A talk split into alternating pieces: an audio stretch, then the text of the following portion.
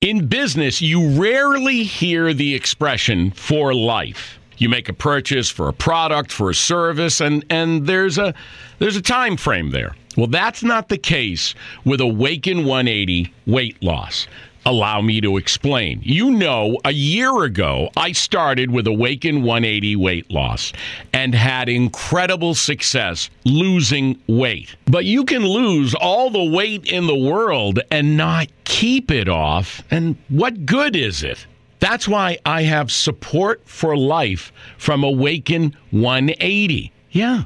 I mean, I go back for check ins and make sure everything's going smoothly.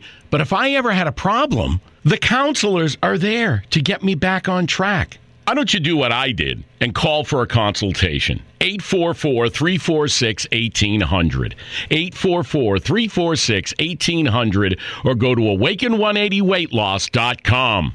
Hi, I'm Ethan. I love muzzleloading, and this is your muzzleloading news for the week. This week, the muzzleloading community was dealt a real blow, I think, uh, especially when it comes to getting people started and interested in muzzleloading. This week, Bill Raby's YouTube channel was suspended. Bill shared on the American Long Rifles forum that every single one of his 200 traditional muzzleloader building videos had been taken off of YouTube and he had been served a two week suspension. Bill has appealed this decision and YouTube has allowed for 26 of his 200 videos to stay up, but um, I think justifiably Bill is looking at moving away from YouTube as soon as his suspension is up here in the next week or so now. Bill has said that he's going to be transitioning his 200 videos over to the video sharing platform Rumble. It's going to take a little bit of time to get caught up on that huge backlog, though. He says that Rumble's a little slow, and with 200 videos, I think no matter what platform or what kind of connection you have, it's going to be a long time to get those uploaded. So be patient with Bill Raby. His videos, I think, are some of the best contemporary videos out there. I mean, 200 videos. I think to build a single muzzleloader, he was close to 100 videos per muzzleloader, kind of starting, you know, averaging around like 75 videos. Super thorough videos, super helpful videos for anybody interested in getting away from the kits and starting to build some of their own muzzleloaders from a blank, but uh, it's a it's a real blow to the community here. That being said, all of the I Love Muzzleloading videos are going to be backed up on Odysee.com. Odyssey is another video sharing platform that is set up with uh, LBRY's blockchain, so it's set up that no matter what platform you use, as long as they use the LBRY blockchain, I believe. I'm not super well versed on all of this. It's all secure and can't be totally removed from the internet like it is if you upload something only to YouTube, where YouTube can decide that it's done, you're gone, and you're out. So we'll have a link to Bill Raby's Rumble video sharing channel down below and also a link to the I Love Muzzleloading backup on Odysee.com. Kentucky's Corps of Long Riflemen is looking for competitive teams to compete in the 21st Annual Kentucky Cup. This match is held on July 17th, 2021. It's going to be held at the Kentucky Long Rifles Range in Morehead, Kentucky. Teams are open to any club in Kentucky. Any muzzleloading firearm is allowed. No telescopic sights, five person teams, four target ag- aggregate. Pre registration is required before July 1st, so you still have a little bit of time to get a team together and get registered for this. We'll have a link to the flyer in the description below, and we'll be hosting it on ilovemuzzleloading.com. You can check that out as well. But uh, it's a good chance to get out and have some fun shooting and uh, contribute to a good cause. In rather exciting news, I think, for anybody that shoots modern muzzleloaders, we're starting to see Hodgdon branded Blackhorn 209 bottles appearing in stores. This week in the CVA Shooters Facebook group, a photo was shared of an order of Blackhorn that came came in with the Hodgdon logo on it, which pretty much confirms, I think for me at least, that Hodgdon is shipping and is distributing Blackhorn 209. This isn't any reserve stock left over from when Western Powders owned the powder and the brand. This is definitely something new. Not necessarily new as far as recipe goes, but new as in this is a new bottle that has been recently produced, and Hodgdon is keeping up with their promise to deliver Blackhorn 209 as well as their other modern black powder substitutes to shooters in time for the competitive season for 2021 as well as the hunting season coming up. A lot of the states out west are revealing their draw results, and so shooters are getting their supplies around, and Blackhorn was one of the key things that nobody was able to find. We're starting to see some primers coming in, and we're starting now to see this Hodgdon branded Blackhorn 209, which is fantastic news. And I'm really excited that Hodgdon, you know, stayed in there with us and uh, was very patient with all the shooters that I think were, were pretty frustrated with it. But we are seeing these bottles coming in, and this is great news. In good news as well, we're starting to see other modern muzzleloading supplies coming into stock now around the country. Mainly, this photo in Maryland shows a pretty well stocked store with modern muzzleloading supplies from modern muzzleloader projectiles with sabots and things to some of the IMR White Hots and Hodgdon black powder substitute products. So it's been a long wait here. We're now into mid June when early on we thought, you know, mid to late March would be having these supplies back in stock, but in mid June we're starting to get them. And hopefully these manufacturers start to see the increased demand that we have for their products over the last year with a bunch of people getting interested in muzzle loading and they try to bump up the manufacturing on all of this. I know that they've been producing a ton of the modern stuff 24 7 and the muzzleloading stuff I assume just kind of gets worked in there but hopefully we can get some more buying power out there and more production power behind the modern muzzleloading. Traditional muzzleloading enthusiasts haven't been too affected by this. Uh, I mean I think primarily number 11 caps have been the big issue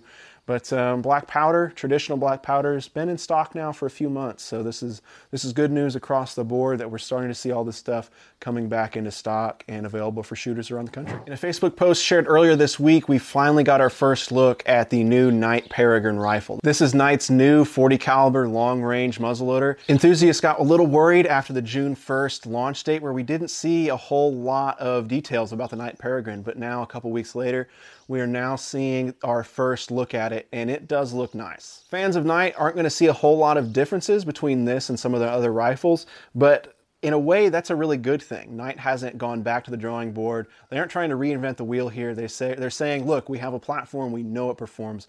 We have the championships to prove it, and we're just going to build a smaller caliber, heavy hitter just like we always have. The photo caption says, Our gunsmith is touching up the brand new Knight Peregrine. This is Knight Rifle's newest 10 millimeter muzzleloader that is still in the works.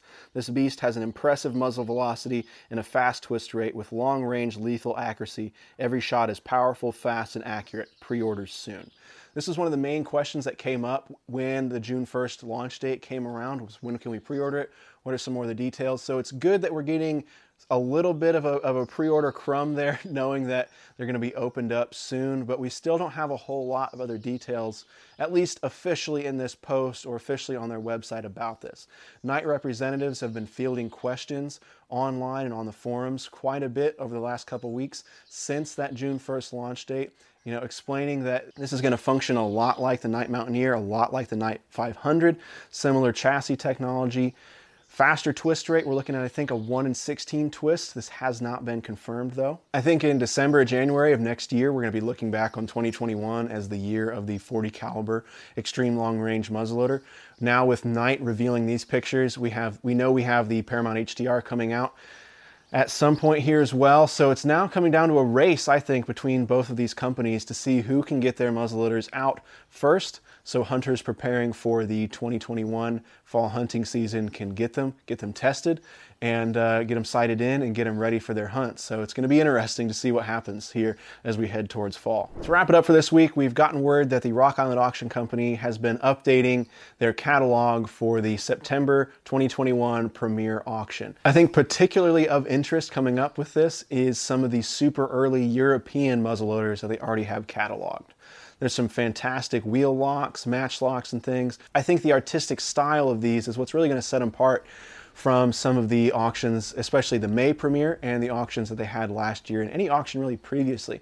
These are some exquisite European muzzleloaders that I think really represent kind of a peak artistry when it comes to the muzzleloading world. So check out Rock Island Auction Company on social media. They're going to be posting photos because they already have been. They're going to be posting a ton of photos leading up to the September auction. Once again, I'm Ethan. I love muzzleloading. Thank you so much for watching. If there's a muzzleloading news story that you think we should be reporting on, please let us know down in the comments or contact us at ilovemuzzleloading at gmail.com. I'd be happy to add it to the roster for the next muzzleloading news video. If you can't catch us on YouTube, I want to say that we also have the I Love Muzzleloading podcast that just launched last week week with its first interview. We talked to Frank House, one of the legendary House brothers, about his journey in contemporary long rifle culture.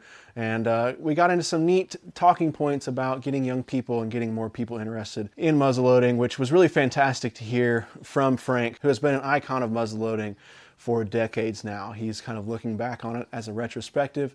In a way, seeing that there's a whole lot of potential here. He's seen a lot of the same interest in muzzleloading growing over the last year, and he's super excited about it. So check out that interview. You can list at ilovemuzzleloading.com slash podcast. I will say that we've just transitioned the podcast hosting from a platform called Anchor to a platform called Sounder. Sounder's offering us a lot more features and options at the scale that we're at over Anchor. This isn't sponsored or anything, but I, I, bring it up because there might be a little hiccup here in a couple episodes as that transition completes.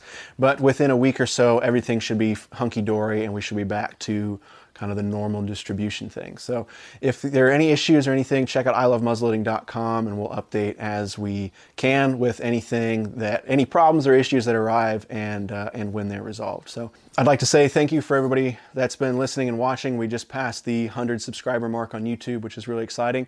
Did it in uh, just about less than a month. So it's really exciting to me that people love muzzleloading as much as I do and they want to hear and see more about it. So a lot of neat things planned for the summer. You can kind of see back here on the bench, I've got uh, something fun in the gun case, and uh, we're going to be sharing that some here in the coming days. So thank you so much for watching, and we'll catch you next time. I went to, uh, got in the old CETA program at Votech School up here at welding, and uh, went up and took a welding test at Jeff Boat Shipyard in March of 1978 I got my GED and passed the damn welding test, which is the worst thing I ever did in my life. And went up there to work. I had barely turned 18 year old as a welder, first class. Wow. And, and and God Almighty, I had no idea. It's like going to prison, except they just let you go home at night. It was pretty rough place to work for an 18 year old kid. I can imagine. Still wet behind the ears and had never really been outside of anything bigger than Woodbury, Kentucky, which the population is 81. and I went to Jeff Boat Shipyards across the river from Louisville. Uh-huh. Uh, but then I got in from there. I went from there and got got into Boilermakers and worked there on a, as a permit hand uh, which was on, you know, it's just a, if you had skills, they would let you go to work, but you weren't a journeyman. You really weren't part of the union. Mm-hmm. And then I got in the apprentice program, but work was really, really, really tight. And so I started working with Herschel when I was off. I'd work with Herschel out there building guns. I started out there in 79. I was 19 and built, I think, seven guns out there with him over the next two or three years. Mm-hmm. And uh, then in 1988, uh, there again, I was a journeyman boilermaker by that time, but work there again, work tightened up. There wasn't any work anywhere. And I just had a little shop there, and I went in and I went to Sears and bought a bandsaw and a spindle shaper and a grinder and set me up a little shop. Went to work, started building guns, and then when they called me to go to work boiler making. I said, "Kiss my ass! I'm staying here." and I always said the last year I was a boiler maker, I made forty four thousand dollars. And the first year I was a gun maker, I made forty four hundred. I can imagine that was quite the change. Yeah, it was. It was